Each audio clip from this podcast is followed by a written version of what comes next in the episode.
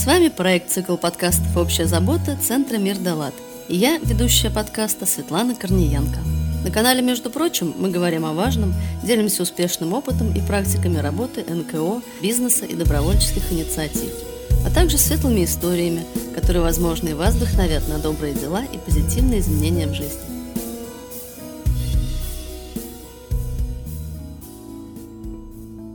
Добрый день, друзья!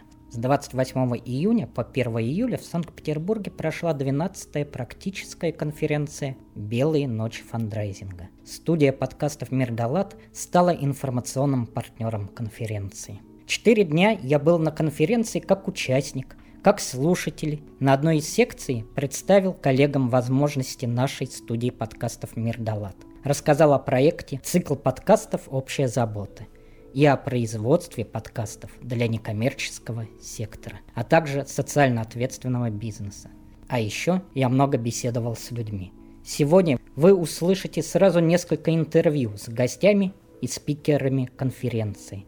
На мои вопросы отвечали Чукалин Илья, генеральный директор Фонда президентских грантов, Шлегель Елена, компания Сбер, руководитель проекта Сбер вместе, Левочкин Александр, Impact Ангел, Лебедева Алина, менеджер социальных проектов Mail.ru Group, а также представители некоммерческих организаций из разных регионов России. Так давайте отправимся ненадолго в прошлое на конференцию «Белые ночи фандрайзинга». И первым представляю слово представителям некоммерческих организаций России. Здравствуйте всем, меня зовут Игорь Григорьянц, я из Самары, представляю некоммерческую организацию Высшая школа современного образования. Мы вот с коллегами очень рады быть на этой конференции «Белая ночь фандрайзинга». Мы здесь первый раз, и нам очень нравится, очень масштабное мероприятие. Охватили очень большой спектр тем, непосредственно от фандрайзинга, заканчивая методикой работы по грантовой активности. Мы сами активно участвуем в грантовой деятельности, даем на гранты. Я лично для себя вы вынес очень много полезной информации, особенно что касается фандрайзинга. Это дело для меня довольно новое. Очень много практической информации о том, что это такое, как это работает, какие варианты фандрайзинга есть. Очень было интересно узнать о том, как можно организовать систему фандрайзинга у себя с нуля. С чего начинать? Начинать с малого. Как начинать э, сбор средств? Кого задействовать? Как можно использовать волонтеров в фандрайзинговой деятельности? Как можно самому это делать? Потому как э, известный специалисты говорили о том, что практически каждый сотрудник организации должен быть немножечко фандрайзером, должен уметь, понимать и знать этот вид деятельности для того, чтобы развивать свою организацию. Меня зовут Елена Бабкова, тоже Самара, также представляю Высшую школу современного образования. Как Игорь уже сказал, мы впервые на такой конференции. Очень много полезной информации. Что хорошо? Хорошо, что вся информация о фандрайзинге здесь систематизирована. Потому что в сети у нас сейчас ресурсов очень много, вопросы задавать есть кому. Но здесь, на белых ночах, именно есть элемент систематизации. Есть топики, где описывается, где, вернее, рассказывается информация, которая нужна молодым НКО, начинающим, кто, в принципе, совсем не представляет, что такое фандрайзинг. Нам тоже это было очень полезно, потому что, по крайней мере, были чек-листы, как провести аудит готовности своей НКО к фандрайзингу. Самое главное, запомнила, как надо относиться к донорам. Доноров надо любить, мы всегда все понимаем, что доноров надо любить, но иногда эта любовь у нас остается на расстоянии. О доноре надо помнить. Донору нельзя докучать, но и нельзя оставлять его без внимания. Мне вот очень понравился один из примеров когда человека в течение шести лет, то есть он один раз сделал маленькое пожертвование, но в течение шести лет НКО его не забывала, и через шесть лет, только благодаря тому, что по большому счету его поздравляли с днем рождения, он пожертвовал 10 тысяч сразу. То есть для небольшой НКО это все-таки сумма. Второе тоже, что достаточно важно, это выбор платежной системы и это выбор, ну, аналога CRM. То есть тоже надо для себя понимать, что сейчас не обязательно с самого начала платить за серьезные такие настроенные CRM. Есть, оказывается, у нас CRM для НКО, и, в принципе, на первом этапе достаточно пользоваться обычными средствами. То есть типовая e-mail рассылка. Она тоже работает. Плюс первый день день, тоже, что было хорошо, мы все живые люди. То есть и руководители НКО, работники НКО, мы все живые люди, у нас у всех есть перезагрузки. Для многих из нас очень важно получать все-таки профессиональные консультации психологов. И вот первый день по разгрузке, это было очень здорово. Была организована групповая работа, были организованы индивидуальные консультации. То есть вот эта ситуация, когда руководитель НКО не имеет права перед своими сотрудниками сказать, что ему тяжело, он не имеет права показывать, что ему тоже уже все надоело. И он так хочет все бросить, и у него тоже ничего не получается. На самом деле он маленький такой, да, его надо пожалеть. Вот здесь, в первый же день, ты погружаешься в атмосферу понимания, погружаешься в атмосферу тепла, уюта.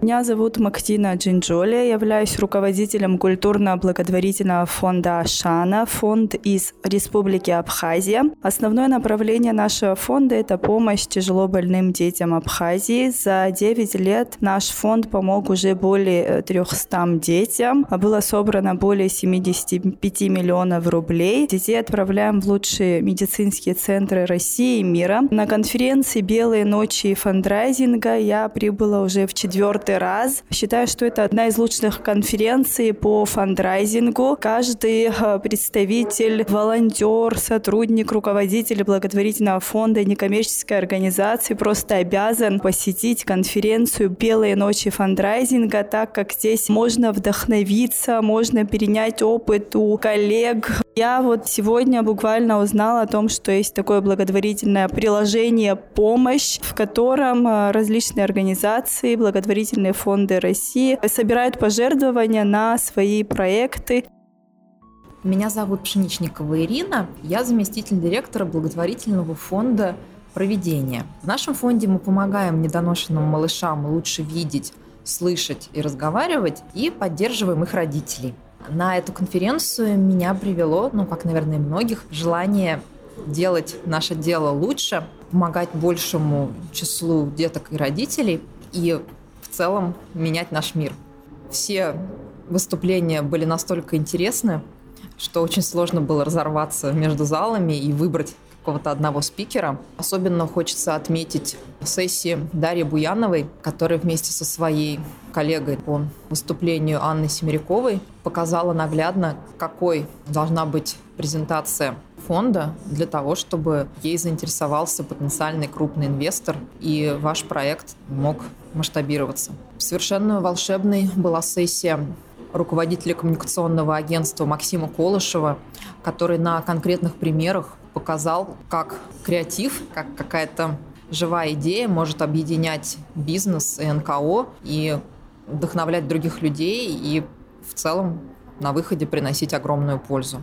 Он показал презентации, основанные на своей практике. Например, совершенно замечательный ролик, который он делал для фонда «Обнаженные сердца». Это был не постановочный ролик, а документальный. И пусть на его подготовку ушло довольно много времени, но он показал в режиме реального времени всем зрителям о том, как, например, меняется с возрастом восприятие особых детей у детей нормотипичных и как это зависит от отношения родителей. В ролике было показано две абсолютно одинаковых комнаты, в одной из которых игровых, да, в одной из которых сидел и играл особый ребенок. И если дети старшего возраста, да, школьники, подумав там, несколько секунд, они шли пустую комнату играть, где никого не было, не хотели взаимодействовать с этим особым ребенком, то дети до пяти лет, бросив взгляд на маму и увидев в ее взгляде одобрение, радостью шли первую комнату и играли вместе с особым мальчиком, у которого было ДЦП и синдром Дауна. То есть этот ролик никто даже не знал в процессе съемок, какой будет его реальный результат. И он снимался одним дублем, он был не постановочный, но он прям наглядно подтвердил психологическое исследование о том, насколько дети в возрасте раннем восприимчивы и готовы общаться даже с особыми детками, да, с их ровесниками, и насколько вот влияет отношение родителей. Если родители считают это неприятным для себя, они передают передают свое отношение детям. И с возрастом оно уже начинает проявляться. И вот этот ролик, он действительно такую очень важную исполняет задачу, да, он призван тоже менять наш мир к лучшему, делать наше общество более инклюзивным. То есть здесь просто огромное уважение можно выразить самому фонду, да, Наталье Водяновой, который делает такое большое дело, вот, ну и лично, да, Максиму Колышеву, который придумал такой замечательный ход и его осуществил. Вот, то есть это прям за вчерашний день такой очень яркий инсайт, который сильно запомнится, я думаю, намного.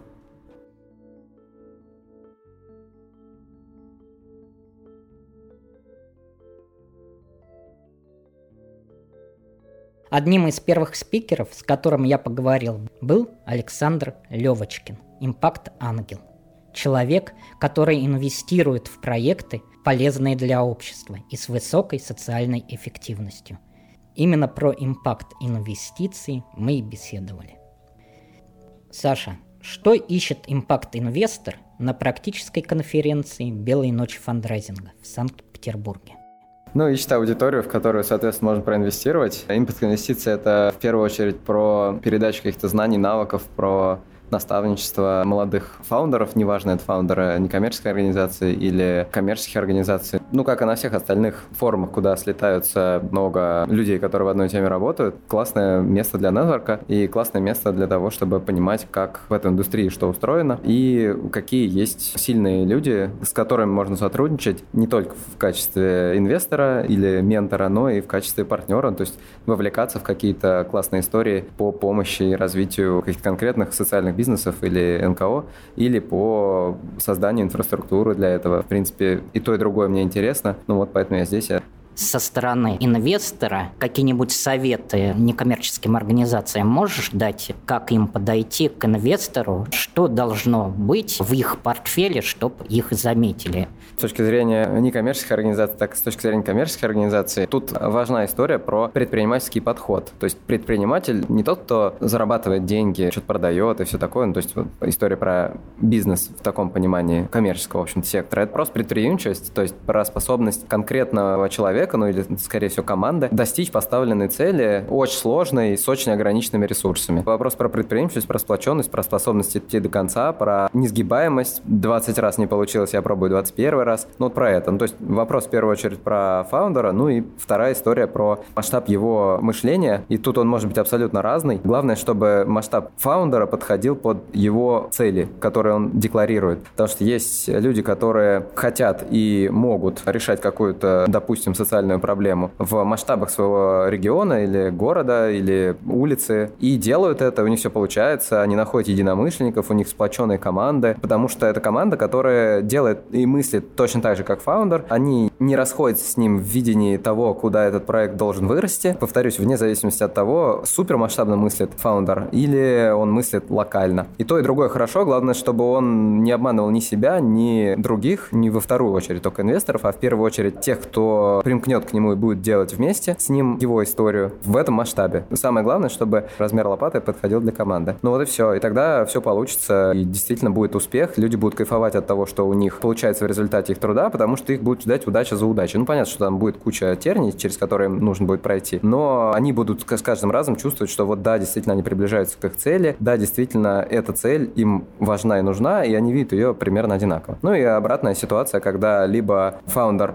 мыслит очень масштабно, но сам не способен, и тогда он привлекает каких-то людей, которые мыслят также масштабно, хотят такого рода масштабные проекты делать, ну и чувствуют, что фаундер слабый, не тянет и откалываются, да, ну и инвестора тоже не убедишь. Ну, разный бывает инвестор, да, но, в общем, опытный инвестор точно это распознает. Ну и наоборот, когда фаундер мыслит глобально и способен расти глобально, к нему приходят люди, которые готовы и хотят делать какие-то локальные проекты, вот им интересно вот именно своему району помогать, вот тем людям, только которых они вот прям лично знают, сочувствуют их там какой-то проблеме. Например, с этого они начинают, и фаундер, испытав первый успех, устремляется своими мыслями и своими действиями дальше объять необъятное, всю родину или мир спасти. А люди, которые к нему примкнули на этом первом этапе, в общем-то, отваливаются и тормозят весь этот процесс. А тут это нормально вообще-то. Фаундер сам мог вначале думать локально, но потом масштаб его мысли изменился. Если так случилось, супер важно в этот момент прям четко понимать, что этих людей, его команду первую, да, надо оставить в покое, позволить им продолжить решать в подходящем для них масштабе эту проблему, проблему,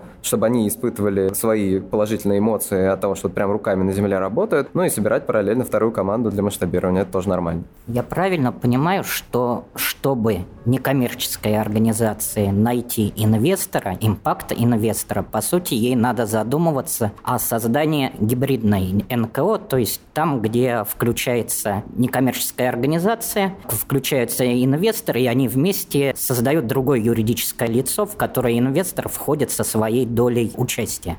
Ну, если речь идет прямо про инвестиции, то, конечно, да, это должна быть отдельная история, но никто не мешает использовать именно гибридную модель, то есть черпать деньги из всех источников. Вопрос только в целях. Скорее, история про то, как это юридически оформить, это вообще история, может быть, даже инвестора. Ну, то есть, в смысле, инвестор обычно более опытный в этих делах. Человек и сам предложит правильные варианты, ну или там задаст правильные вопросы, которые позволят фаундеру найти эти правильные ответы. Вот самое важное, чтобы фаундер и инвестор совпадали по целям и ценностям, и по тому, как они будут оценивать результат. Потому что инвестор финансовый, ну, вряд ли будет импакт-инвестором. Я бы посоветовал фаундерам не тратить время на инвесторов, которые в первую очередь смотрят на цифры, потому что, ну, почти все импакт-проекты проиграют коммерческим проектам в ROI и так далее. В общем, в первую очередь и фаундер, и инвестор должны быть про изменение мира, а если по пути еще можно заработать, это просто шикарно. На самом деле большинство инвесторов, вот мне там в частности, достаточно, чтобы бизнес, вот импакт бизнес, импакт предприятия было хотя бы просто на самоокупаемости после первых вложений. Ну, то есть, грубо говоря, ты там вложил условный там миллион рублей или там 10, ну, у всех разные чеки на запуск этого предприятия, а потом оно финансирует себя и свое развитие на свои собственные средства. И, ну, вот я как инвестор такого рода скорее настроен на то, чтобы не возвращать свои инвестиции, а позволить фаундеру реинвестировать эти деньги в собственное развитие просто ради того, чтобы все большему количеству людей, ну чему он там помогает, он был способен помочь. Ну и поэтому супер важно, чтобы искали инвесторов, настроенных на эти цели. И не искали их на стандартных инвестиционных пич-сессиях или там еще чем-то. Ну, в общем, там инвесторы, которые в основном мыслят возвратами инвестиций и любыми другими финпоказателями. И вы там проиграете, просто потратите время и разочаруете в этой истории. У вас не останется энергии на то, чтобы пропичить тем инвесторам, которые реально настроены на импакт. Все, поэтому ищите отдельные сходки инвесторов, они есть. Сколько импакт инвестиций, импакт хаб есть, ну и так далее. Соответственно, любой может обратиться и к тебе. Ко мне может обратиться, да, есть сайт levочкин.vc, l e v o c h k i n.vc. Можно это сделать, безусловно, но, честно говоря, я сейчас работаю в большей степени с какими-то вот ресурсными центрами, условно,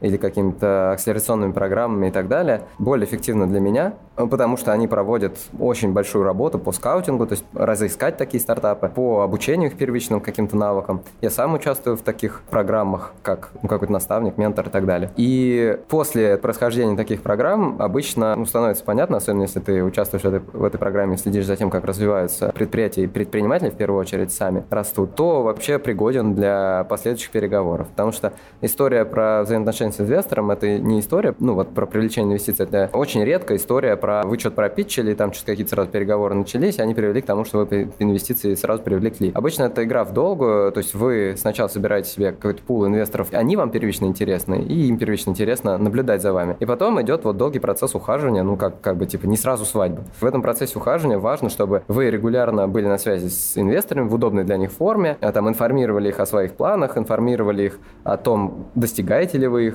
какие проблемы встают, привлекали как-то к решению, к помощи в решении этих проблем, и это позволит, с одной стороны, инвестору лучше понимать, какой вы человек и способны ли вы вообще, вот есть ли у вас эта предприимчивость, то есть как вы справляетесь со сложностями в первую очередь. Особенно теми, которые, казалось бы, вообще все, на этом надо завершать проект. И тут вы раз и находите какое-то решение. Вот это очень показательно для инвестора. Ну и вам позволит получить помощь от тех инвесторов, которые реально про добро, про изменить мир. То есть они с удовольствием будут вам помогать, если они действительно такие и компетенции у них там хоть отбавляй. Я, например, прихожу не только сам, но и если это актуально с частью своей команды из моего бизнеса, просто помочь, ну, как консалтинг такой, про бона, развиться этому проекту. Вы получите такую помощь, и второе, вы определите, кто просто про деньги. Он заявляет, что он про импакт, да, то есть если вы действительно что-то делаете классное, и у вас есть совпадение ваших достижений с тем, что вы декларируете, исполняете свои планы, это не означает, что они должны исполниться в точности, особенно там план на пяти лет, такого вообще не надо. План на ближайший спринт, то есть какие проблемы вот сейчас перед нами стоят, и что мы можем сделать в ближайшие, там, неважно, там, две недели, месяц, одна неделя, чтобы их порешать. И вот все, и об этом во всем информируете инвесторов и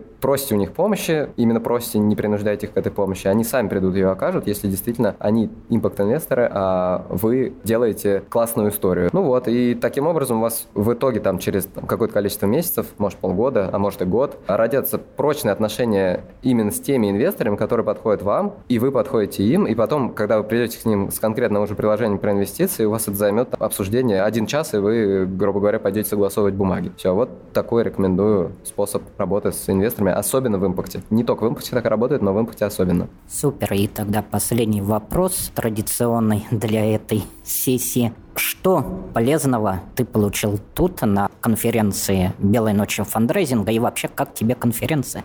Слушай, прикольная конференция. Я не фандрайзер, поэтому мне в новинку вся эта история. И очень много каких-то вещей базовых. Ну, от нуля расти легко. В общем, базовые вещи какие-то, которые всем давно известны в этом секторе, которые обсуждаются тут профессионалами, я просто для себя черпаю, в общем, по полной, впитываю информацию. Ну, еще планирую досмотреть видео, потому что очень много потоков, и не все интересные сессии получается посетить, потому что они параллельно просто идут. Но это так всегда бывает. Начал в этом году работать с НКО, то есть я помогаю не только коммерческому сектору, каким-то стартапам, импакт-стартапам, социальным предпринимателям, но и НКО. Это делаю, естественно, пробона, там нет никаких return of investments, просто я трачу деньги и время себя и своей команды на то, чтобы помогать кому-то делать мир лучше, потому что я в этом не профессионал, но я профессионал во многом, что как раз западает у какого-нибудь НКО. И они могли быть гораздо более успешны и оказывать гораздо более масштабно свое влияние на мир, если бы вот какие-то такие бэк-офисные условно вопросы с рекрутингом, IT-системами, еще там чем-то, кто-то бы им помог реализовать, чем это у них сейчас есть, потому что мои сильные компетенции обычно вообще никак не закрыты у НКО, и наоборот, я никогда не смогу разобраться и настолько классно делать работу по каким-то интересным мне темам, мне интересно в первую очередь дети, образование, медицина и экология. Я в этом вообще никакой не профессионал, но именно этого мне хочется, и поэтому у нас отличный матч. Я никогда не смогу делать так классно, как они, они никогда не смогут делать как так классно, как я, хоть я этого им желаю. Просто нам нужно работать вместе. Самая классная команда — это профессионалы в разном. При этом у них совпадают цели и ценности. Вот кажется, что в случае с НКО и мной это очень хорошо работает. Поэтому, да, я впитываю здесь знания, очень хороший нетворк и очень классная история про то, что ты слушаешь, как спорят. Ну, то есть ты не читаешь учебник, ты слушаешь, как спорят, не соглашаются друг с другом сильные профессионалы своего дела. Вот, и это прям классно прокачивает. Ну и поскольку я работаю с НКО, то почему тема фандрайзинга для меня важна? Потому что она важна для тех НКО, с которыми я работаю. И я бы хотел получше в этом разбираться, потому что помочь сделать там HR-процессы классные, помочь сделать IT-инфраструктуру классную, это я уже умею. Ну и вот такой дополнительный скилл приобрести, хоть как-то разбираться и иметь огромный нетворк среди лучших фандрейзеров страны для того, чтобы потом НКО, которые с очень сильными фаундерами, с классной идеей, с горячими головами в команде, но без вот этих вот штук, включая там сильный фандрайзинг, помочь им это построить в содружестве с теми людьми, с которыми я здесь знакомлюсь. Еще одним моим гостем в репортаже для подкаста, между прочим, стала Лебедева Алина, менеджер социальных проектов Mail.ru Group. И, естественно, мой первый вопрос к Алине был, зачем же такой крупной корпорации, как Mail.ru Group, участие в конференции некоммерческого сектора? Какие она видит со стороны бизнеса и НКО новые тенденции и новые решения, которые помогают развитию сектора и взаимодействию с бизнесом?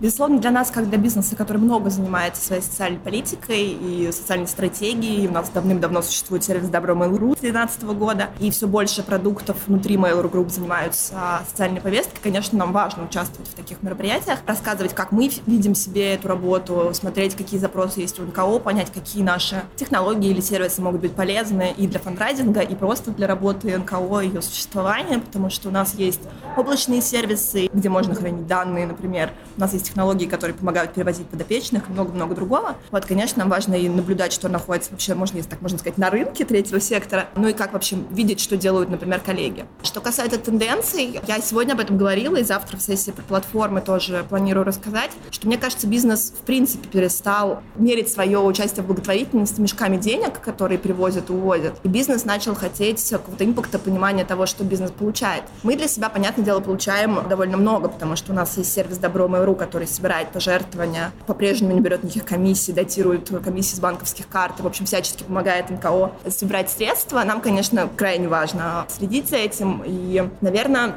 наша задача сейчас не просто участвовать в помощи в сборе средств, но и придумывать какие-то новые способы вовлечения аудитории, потому что аудитория Mail.ru — это без ложной скромности почти вся Россия, потому что нашими сервисами пользуется практически каждый человек, живущий в нашей стране. И, конечно, нам важно вовлекать этих людей в благотворительность какими-то новыми способами, а не просто предлагать им отправлять смс как это было несколько лет назад.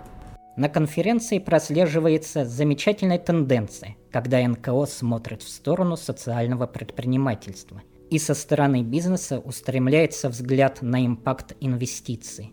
В связи с этим я попросил Алину дать совет нашим слушателям, как войти в социальное предпринимательство, как войти в импакт-проекты.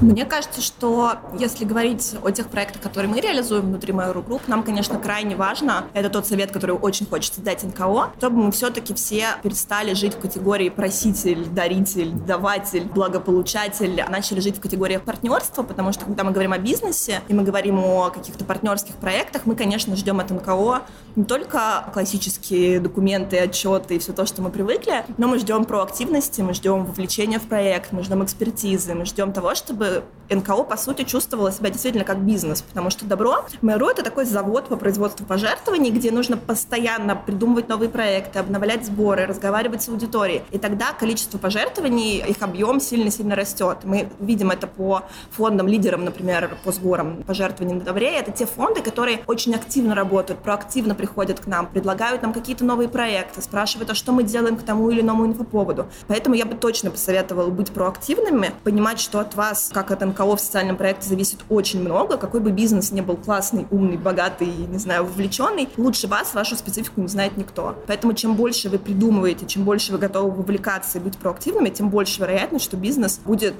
приходить к вам сам и понимать, что вы точно классный. Вот как мне кажется. Что касается социального предпринимательства, это не совсем наша история, потому что мы про IT, но с точки зрения именно подхода, мне кажется, очень верно подходить к благотворительности, к работе НКО действительно как к предпринимательству, как к бизнесу, среднему, малому, любому. Тогда это действительно работает наша некоммерческая организация «Мир Далат», наша студия подкастов и в данном случае тот подкаст, на котором выйдет это интервью, за то, чтобы опыт, опыт бизнеса, опыт некоммерческих организаций масштабировался и уходил в регионы, потому что именно в регионах там очень много классных проектов, которые, к сожалению, не могут выйти в медиасферу. Им немножко тяжело. Вот как обратиться им Mail.ru, чтобы получить охват Поняла вопрос. Вопрос по адресу, если честно, потому что мы на своей платформе вообще делаем фокус на региональные НКО. У нас долгое время действовало правило, что мы не принимали московские НКО, потому что в какой-то момент их стало так много, мы стали понимать, что мы не выдерживаем пропорцию. Сейчас, конечно, этот фокус немножко сместился, но у нас точно нет задачи подключить как можно больше НКО, у нас задача подключить те НКО, которым мы действительно нужны. А мы, как большая IT-компания, действительно можем дать те самые ресурсы, о которых вы говорите, о которых маленьким НКО, хотя они бывают зачастую гораздо профессиональнее, профессиональнее, чем НКО в больших городах, как раз дать им возможность э, достучаться до тех доноров, которых они, вероятно, своими силами просто не могли бы достать, потому что нет ресурсов. И мы, в свою очередь, во-первых, принимаем, конечно, региональные НКО, если они соответствуют тем принципам, которые есть на Добре. Всегда можно посмотреть на сайте добро.mail.ru, там всегда есть все наши критерии, которые есть. А проверка проходит раз в год, мы в октябре подключаем коммерческие организации, но если вдруг у нас есть какой-то проект, и мы знакомимся с каким-то НКО, который нам срочно вот нужно, потому что что мы понимаем, что это тот проект, который нам нужен завтра, мы можем себе позволить иногда подключать НКО вне очереди. Но при этом не стоит так обольщаться, потому что мы первыми с платформы запустили повторный аудит, а и те компании, те фонды, которые с нами там с 2013 года, ну, например, они не сдвинулись э, с профессиональной своей точки зрения, остались там, а сильно ушло уже время вперед, мы иногда некоторые НКО отключаем, понимая, что ну, больше мы не соответствуем тем партнерским задачам. Но, тем не менее, это вообще никого не останавливает. Я призываю подавать заявки, особенно если вы уверены, что вы решаете какую-то супер классную классную задачу в своем регионе, не бояться здесь ничего. Мы, в общем, всегда за, за подключение, всегда даем советы, мы не отказываем, знаете, как злой полицейский, нет, не берем. Мы всегда максимально лояльно идем навстречу, объясняем, что нужно поменять, какие документы добавить, чтобы все-таки попасть на добро. Вот, а что касается работы с НКО и с их ресурсами, когда мы делаем проекты с брендами, у нас довольно часто есть механика, которую мы называем charity split, когда мы в один проект с брендом вовлекаем несколько региональных НКО из разных регионов. Например, у бренда есть задача покрыть пять своих основных регионов присутствия. И мы не берем какой-то один московский фонд, который все знают. Мы берем несколько локальных регионов, э, локальных фондов из каждого региона. Тогда бренд получает полное покрытие, он понимает, что его клиенты в этом городе хотят донатить своим. Они не хотят переводить из Томска деньги в Оренбург. Это не работает. Поэтому мы как раз всегда подключаем маленькие НКО в работе даже с большими брендами. И раньше была тенденция, что бренды приходили ходили и хотели, не знаю, фонд Хабенского и никого другого. Сейчас уже даже большие там, банки, китайцы, другие компании приходят и говорят, ладно, дайте нам один вот этот фонд для красивого заголовка в СМИ, а остальные дайте те, кому правда надо денег. Потому что все понимают, что, конечно, суммы совершенно разные, и мы точно за региональные НКО приходите, и бизнес уже давно знает про региональный НКО и хочет с ним работать. У нас такая маленькая традиция, когда мы приглашаем гостей в наш подкаст, мы, когда завершаем наш разговор, даем несколько минут вам как герою нашего подкаста, просто обратиться к слушателям. Ох, я, наверное, бы хотела... Вчера был день, связанный сильно с выгоранием. Мы вчера довольно много говорили про выгорание, эмоции помогающих профессиях. Понятно, что мы, в общем, все находимся в секторе, где бывает непросто. И что я могу сказать по результатам трех дней конференции? Если вы чувствуете, что вы не можете уже помочь, вы выгорели, вы устали, вам кажется, что все, что, что делает ваша организация, бессмысленно, обязательно ходите на конференции, на нетворкинг, общайтесь с коллегами по сектору, потому что это очень вдохновляет, когда вы понимаете, что не только вы в этом думаете, не только для вас это тяжело, не только вы помогаете и иногда разочаровываетесь, не только у вас бывают проблемы с подопечными. Ходите, общайтесь, нетворкинг, не знаю, как угодно это можно называть, общайтесь с коллегами, потому что комьюнити людей, которые дышат с вами одним воздухом, очень заряжают вдохновляют. Мне вот, например, эти три дня точно пошли на пользу. Давайте еще познакомимся с участниками конференции из разных регионов России – а затем вновь вернемся к спикерам мероприятия. Меня зовут Аня Иванова, я пиарщица в ассоциации Ева. Ассоциация Ева – это организация, которая уже больше 10 лет помогает женщинам, затронутым ВИЧ-инфекцией и другими социально значимыми заболеваниями, гепатиты, туберкулез. Такая сложная целевая аудитория с точки зрения фандрайзинга, и именно поэтому я здесь. Наша ассоциация имеет членскую структуру, у нас есть представительство в разных городах, но главный штаб, главный наш офис головной находится в Санкт-Петербурге. Я пиарщица, но все, что здесь происходит, имеет ко мне тоже прямое отношение, потому что мне вообще кажется, что фандрайзинг и пиар — это очень взаимосвязанные вещи. А мне очень приятна организация, как проходит вся конференция, потому что во всем считывается такая забота об участниках. Это масочки в раздатке, приложение удобное. Это все такие небольшие детали, которые формируют общее впечатление, и оно довольно приятное. Для меня важной была сессия, посвященная проекту «Мерчизм». Она сегодня состоялась, потому что я про этот проект ничего не знала. И и для меня это действительно совершенно новая история, которую, я очень надеюсь, мы сможем реализовать в ближайшее время, потому что мы уже обменялись контактами, у нас есть классный мерч, и мы как раз не знали, как его продвигать, как его распространять легко и удобно. Поэтому, да, проект «Мерчизм», обратите внимание, пожалуйста. Меня зовут Яна.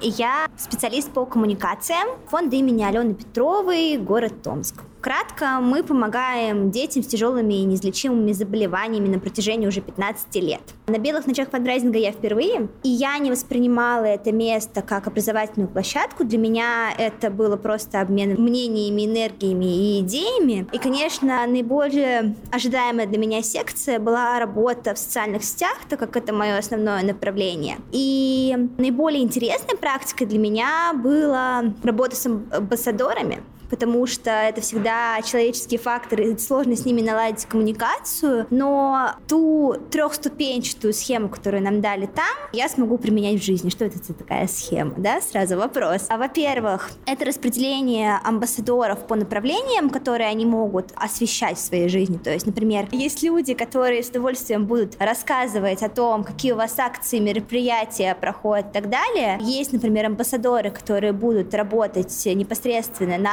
адресные сборы будут помогать вам рассказывать там, о детях, которым нужна помощь, или о проектах, которые нужно поддержать. И есть амбассадоры, которые будут рассказывать о такой жизни фонда, с удовольствием будут приходить в гости и просто показывать вашу внутреннюю кухню, внутреннюю работу. Это то, что для меня было важно, то, что для себя я потом после приму.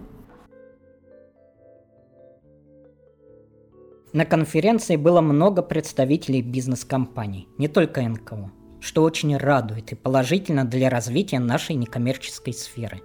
После одной из сессий мне удалось пообщаться с Шлегель Еленой, представителем компании Сбер, руководителем проекта Сбер вместе. И мой первый вопрос был о том, как Елене конференция и зачем конференция нужна Сбербанку. Конференция прекрасная, оправдала все наши даже самые смелые ожидания, мои лично в том числе. Огромный респект организаторам, это титанические усилия, конечно, и был проделан огромный труд. Зачем она нужна Сбербанку? Ну, смотрите, платформа Сбермесяц существует с 2016 года, но о ней очень мало кто знал, потому что она была такой ламповой платформой большого бренда и выполняла такую роль местечкового проекта для своих. И внезапно в год пандемии стало понятно, что нельзя больше отмалчиваться, возвращаться, нельзя больше оставаться в стране, и нужно просто расти, нужно заявлять о себе, принимать НКО, помогать этим НКО контактировать с клиентами Сбера, и мы, в принципе, это сделали в 2020 году, а вот в этом году решили, что с клиентами мы прекрасно контактируем, денег мы собираем много, но не все НКО про нас знают, к сожалению. И где о себе заявить, конечно же, на тематической конференции, собственно говоря, я приехала сюда для того, чтобы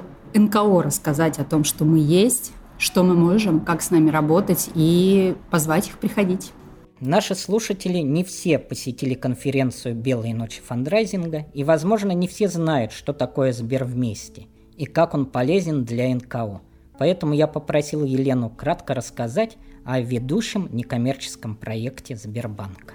Смотрите, Сберместе – это благотворительная платформа Сбербанка для приема благотворительных пожертвований от клиентов Сбербанка. Делалась она прежде всего для клиентов, чтобы наш клиент не куда-то и ходил, искал, где совершить пожертвование, сомневался, опасался, попадал в неприятную ситуацию, а делал это все внутри Сбербанка, никуда не уходил, доверял бренду и мог безопасно совершать все свои благотворительные пожертвования. Что мы можем дать, что мы предлагаем НКО? Во-первых, мы предлагаем приходить к нам. Конечно, все не так просто. Нужно будет прийти в определенные дни. У нас прием два раза в год, в мае и в октябре. Прийти с пакетом документов, прийти с заявкой. Сегодня звучала идея о том, что нужно уже всем платформам объединиться и верифицировать один раз для всех платформ НКО. Это классная идея, но пока не так. Поэтому, конечно, нужно собрать документы и пройти верификацию нашей службы безопасности. Уточню, прийти не в офисы Сбербанка, Нет, конечно. А... Нет, конечно, вы подаете в электронном виде заявку на сайте, присылаете сканы документов, и дальше все происходит без присутствия в банке. У нас не нужно идти ногами в отделение банка, чтобы попасть на Сберместе, конечно. Основное требование, на котором я хочу заострить внимание, это работа НКО от 5 лет. До 5 лет, к сожалению, мы платформу не добавляем. Я знаю, что это больше, чем у платформ аналогичных. И для многих фондов это это прям проблема, но, к сожалению, это требование банка. Тем самым мы пытаемся обезопасить прежде всего своих клиентов. Но если вам уже есть 5 лет, приходите, мы проведем верификацию. После этого вас добавят на платформу, вы подпишете договор, и все, дальше вы можете добавлять истории и собирать деньги. Просто многие очень ждут, что мы даем деньги. Мы их не даем, мы их собираем, поэтому если у вас нету именно сборов, нету потребности, а есть потребность спонсорской поддержки, то это никак. Как и прошлых своих героев подкаста, я и Елену спросил про тренды развития сектора и про дружбу бизнеса и НКО. Это очень такая сложная тема, потому что понятие дружбы тоже растяжимое, и у бизнеса оно очень часто не такое, как у НКО. То есть бизнес ждет от дружбы одно, НКО ждет от дружбы другое, да, к сожалению, и в итоге синергии не получается. Я хочу сказать, что это очень клево и очень здорово, что бизнес в принципе сейчас пошел благотворительность, пошел благотворительность есть открыто. Раньше была тенденция, что бизнес сам активно помогал, но никто про это не знал, и от своих клиентов он это не то чтобы скрывал, но не афишировал, максимум где-нибудь какой-нибудь там логотипчик. Сейчас бизнес ведет за собой массы, бизнес, пользуясь авторитетом у своих клиентов, продвигает историю с благотворительностью среди своих клиентов, тем самым, конечно, колоссально увеличивая аудиторию каждого НКО. Особенно это актуально для маленьких НКО, которым очень сложно свою аудиторию собрать в регионах. У них есть есть поддержка в виде бизнеса, когда приходит какой-то лидер, бизнес-лидер э, в регионе и говорит, что вот я своим клиентам предложу вам помогать. И это сразу скачок в сборах, это сразу скачок в популярности, в лояльности. И выигрывает от этого не только НКО на самом деле, но и бизнес тоже. Есть много исследований, говорящие о том, что компании, которые занимаются благотворительностью, у них рейтинги лояльности клиентов, они очень высоки. Но просто выбирая между покупкой колы и либо еще чего-то, я всегда посмотрю, кола помогает кому-то, конечно, я куплю ее. Условно, кола тут абсолютно собирательный образ. И это очень здорово, что бизнес так вовлечен. Бизнесу НКО нужно научиться договариваться и немножко научиться мыслить так, как мыслит противоположная сторона, потому что бизнес мыслит про бизнес, про эффективность, про выхлопы, про конверсию, но не мыслит помочь, не мыслит жалко, не мыслит там решить какую-то социальную проблему, которая не приносит здесь и сейчас эффекта. НКО нужно понимать, что бизнес бизнесу всегда интересен выхлоп, и желательно, чтобы этот был просчитанный выхлоп. Приходить к бизнесу и говорить, что, ребята, вот мы сейчас здесь поможем, а может быть, мы не уверены, но когда-нибудь этого что-то выльется. Так тоже нельзя, с бизнесменами так не разговаривают. Если вы хотите что-то продвинуть, если вы считаете, что ваша идея крутая, делайте бизнес-план, делайте хорошую историю. Просчитывайте, когда она выстрелит. Что вам для этого нужно? Идите в бизнес. Вот такие истории бизнес берет на раз-два. И это действительно здорово. И я думаю, что в дальнейшем мы именно так будем взаимодействовать. И мы в Сбер вместе, например, вместе со Сбербанком, мы хотим перестать помогать разово. Мы хотим перестать собирать конкретному Ване, например, или конкретной кошечке. Мы хотим помогать фонду, его системному проекту в целом, так, чтобы фонд сам помогал Ване чтобы он не шел с протянутой рукой куда-то, а чтобы у фонда всегда были деньги, когда к нему придет Ваня, он сам мог ему помочь. То есть цель бизнеса в нашем случае, цель нашей платформы – это помогать системным проектам, это помогать регулярно, это настроить такое взаимодействие между клиентами, бизнесом и НКО, чтобы эти денежные потоки были стабильными, они были такими достаточными для того, чтобы НКО спокойно спало. НКО и его подопечные. И, наверное, я вижу развитие именно Сбермести и, наверное, всех практически платформ именно в этой стабильности, в том, чтобы мы выстроили такие процессы, которые позволят нам уйти от вот этих вот адресных, срочных, страшных сборов, а превратили этот рынок, этот сектор в что-то такое, вот такую константу, которую очень сложно куда-то там свалить, поколебать или и прочее. Все, что мы предлагаем и делаем, именно про включение огромной бизнес-системы в благотворительность на каком-то таком постоянном уровне. Мы вообще мечтаем о том, что когда-нибудь весь Сбер — это будет одна сплошная площадка для входа для благотворительности пути. Вы сможете совершать благотворительность, покупая продукты в Сбермаркете. Вы сможете совершать благотворительность, покупая билеты в кино на Рамблер-кассе. Вы сможете отправлять посылку через Сберлогистики и тут же процент отчислять в какой-либо благотворительный фонд. Чтобы, в принципе, мы, знаете, делали исследования, и наши клиенты, пользователи говорили о том, что сейчас они не привыкли к такой системе, и когда они идут за продуктами, они видят только то, что связано с продуктами. И вся эта благотворительность, она, если не раздражает, но не воспринимается клиентами, они ее не видят. Они вообще ну, воспринимают это как нечто чужеродное. А мы сейчас хотим сделать так, чтобы чужеродным было то, что я не могу внезапно, заказывая продукты, не помочь кому-либо. Вот когда мы этого достигнем, и сможем масштабировать это на все компании, мне кажется, вот этот вопрос импакт социального предпринимательства, он в принципе исчезнет, потому что это будет нормой. Будет не нормой что ты что-то делаешь и при этом не несешь какую-либо вот такую вот социальную ответственность по помощи другим. Примерно о такой вещи вчера не вы рассказывали, а ваша коллега из Сбера, когда VIP-клиенты Сбербанка и вы для них сделали специальную да. платформу, которая помогает, с одной стороны, да. некоммерческим организациям, с другой стороны, объединяет большой бизнес. Да. Вот вкратце о ней. Это, да, войти. у нас, смотрите, Сбербанк умеет сегментировать своих клиентов, и он очень много про них знает, и у нас есть понимание, что это бюджетники, массовые клиенты, есть VIP-клиенты, есть еще совсем VIP. И мы решили, что очень странно работать одинаковыми методами со всеми, потому что, ну, люди люди по-разному мыслят. Люди, которые зарабатывают очень большие деньги, они немножко по-другому подходят к благотворительности. Люди, у которых там на благотворительность выделено 100 рублей в год, это другой подход. И мы сегментировали этих клиентов и сделали для них отдельную платформу Сбермести. У нас есть Сбермести для клиентов Сбербанк первый, есть Сбермести для клиентов Private Banking. Это вот то, о чем вы говорите. Вот Private Banking мы работаем по следующим образом. Во-первых, там достаточно молодая аудитория.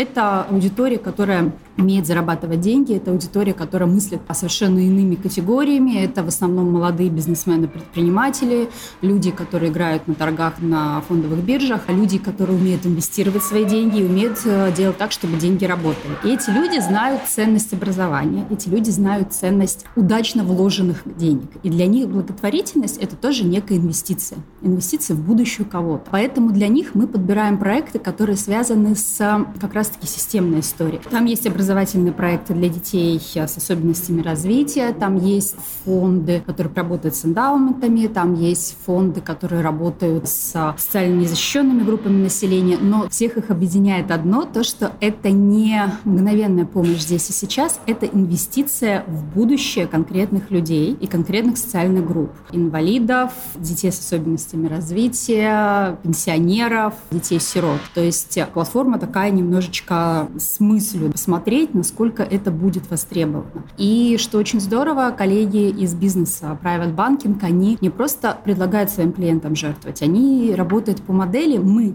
пожертвовали, потому что вы дали нам такую возможность пользоваться нашим сервисом. Вот вы брокерскую комиссию, например, за день они могут перевести. Они говорят клиентам, вот давайте в этот день совершите максимальное количество сделок, а всю брокерскую комиссию мы переведем на благотворительность. И это очень классно, потому что клиент не чувствует, что с него что-то просят, но при этом он понимает, что он делает доброе дело, и в этот день клиенты идут и тоже помогают. Это вот такой вот правильный, очень взвешенный подход бизнеса к совершению благотворительности. Я хочу сказать, что не надо думать, что благотворительность — это что-то не ваше, далекое, и к вам это не имеет никакого отношения. Я вообще считаю, что мы должны к этому относиться как к некой подушке безопасности. И если мы сейчас с вами, каждый из нас пойдет и оформит рекуррентное пожертвование на 500 рублей, то нам всем с вами станет гораздо безопаснее и спокойнее спать, рожать детей, воспитывать их, путешествовать, просто потому что мы будем знать, что где-то есть эта подушка безопасности, которая сможет нам помочь. Это немножко такой странный момент, но это как страховка работает. И на самом деле, когда она есть, гораздо лучше, дай бог, чтобы она никогда не понадобилась, и большинству из нас она не понадобится. Но кому-то понадобится, и благодаря тому, что здесь, сегодня и сейчас вы об этом подумали, кому-то вы поможете, может быть, быть, прям очень хорошо поможете. Я за то, чтобы мы немножко перестали относиться к этому эмоционально, за то, чтобы мы перестали к этому относиться «здесь помогу, здесь не помогу», «захотел, не захотел». Это, наверное, наша некая социальная ответственность как здорового гражданского общества, создавать такую подушку безопасности, страховать себя и фонды, помогать и совершать рекуррентные пожертвования. Это лучшее, что вы можете сделать для себя, для нашего общества, для нашей страны. За один эпизод подкаста, конечно, только получится обозначить основные темы и истории конференции «Белые ночи фандрайзинга». Чтобы полностью прочувствовать атмосферу, надо, конечно, на подобных событиях побывать. На конференции много говорилось про тенденции развития некоммерческого сектора в России, и именно поэтому это был мой первый вопрос Илье Чукалину, генеральному директору Фонда президентских грантов. Мы очень много говорили на пленарном заседании сейчас о тех возможностях, которые, несмотря на сложное время и на то, что пандемия, открываются для некоммерческих организаций. Это в том числе и возможность привлекать дополнительные ресурсы, потому что многие люди готовы поддерживать деятельность НКО. И это и возможности, которые дало государство в виде дополнительных ресурсов, выделенных на поддержку этой работы, в том числе и рост доверия к деятельности НКО, добровольческих, волонтерских организаций. То есть это все в совокупности про возможности. Конечно, есть и тренды, которые связаны с цифровизацией. Есть, конечно, и вызовы довольно серьезные, но все в целом, а, мне кажется, что это как бы тематично соответствует конференции, это просто новые возможности. Автоматизация, цифровые технологии – это те два кита, на которые точно необходимо обратить внимание некоммерческим организациям. А какой третий кит, на ваш взгляд, способный помочь в системном устойчивом развитии НКО? Но очень важно для НКО быть информационно открытыми. То есть, кроме цифровизации, которая может помочь работе, очень важна информационная открытость. То есть, организациям рассказывать о том, что они делают, как они это делают, и доводить это до большего числа людей, чтобы просто люди понимали, что такое некоммерческий сектор, вообще в какой вклад он вносит. Для этого все нужно, конечно, информационную открытость очень развивать и учиться, учиться сторителлингу, учиться в современных форматах доносить свои мысли, идеи, в первую очередь, мы, поскольку поддерживаем, например, большую очень линейку проектов самых разных, Проекты должны быть современные, в них нужно учитывать происходящие изменения в мире, в нашей стране, в том числе в каких-то формах работы с целевыми группами. Поэтому, конечно, нужно просто обращать внимание на то, что происходит, и адаптироваться к этим изменениям, чтобы не было какой-то вот такой закостенелости. И потому что эксперты иногда отмечают, что проект просто архаичен по своей природе, и вот это вот, чтобы не было этой архаичности. Может быть, в каких-то сферах они, хотя она и нужна, не, не исключаю, но в целом нужно вот все-таки как-то всегда стремиться развиваться. И нельзя на одну и ту же деятельность спросить. Ведь каждый Новый год все равно новая ситуация, потому что ты опираешься на уже прошедший опыт. Спасибо. И у нас традиция небольшая в подкасте, между прочим, когда приходят гости в нашу студию, они обращаются просто к тем слушателям, которые подключаются к нашему подкасту. Берегите себя, потому что время непростое, и нужно заботиться о себе, о близких, о безопасности, о здоровье. В плане работы, опять же, как раз не останавливаться ни перед какими трудностями, преодолевать их и помогать тем, кому наиболее всего тяжело сейчас. И, опять же, для этого ресурсы и возможности есть. То есть у нас гигантский потенциал помощи, который скрыт еще, даже, наверное, мне кажется, на какие-то единицы пока только реализовано. Это просто океан возможностей, и поэтому, опираясь на них, реально можно помогать тем, кто больше всего сейчас нуждается в помощи. Поэтому успехов всем в добрых делах, попутного ветра, удачи. Друзья, и я вслед за Ильей Чукалиным, генеральным директором Фонда президентских грантов, желаю попутного ветра и удачи в любых ваших добрых свершениях. Обязательно подпишитесь на наш подкаст «Между прочим». В следующем эпизоде возвращается наша ведущая Светлана Корниенко. И вас ждет вторая встреча с нашими друзьями – из благотворительной организации «Шаг навстречу». Подписывайтесь на подкаст, чтобы не пропустить важные и интересные разговоры с нашими гостями. Например, на Яндекс Музыке, в Google Подкаст, Castbox, Apple Подкаст, Southstream. Поставьте оценку эпизоду в тех аудиоприложениях, где это возможно. Меня зовут Алексей Сухов. Весь июль я был вместе с вами в эфире – а сделать эпизоды подкаста мне помогала наша дружная команда студии подкастов «Мир Далат». Всего хорошего, друзья. Эпизод подготовлен в рамках проекта «Цикл подкастов «Общая забота», реализуемого с использованием средств гранта президента Российской Федерации, предоставленного Фондом президентских грантов.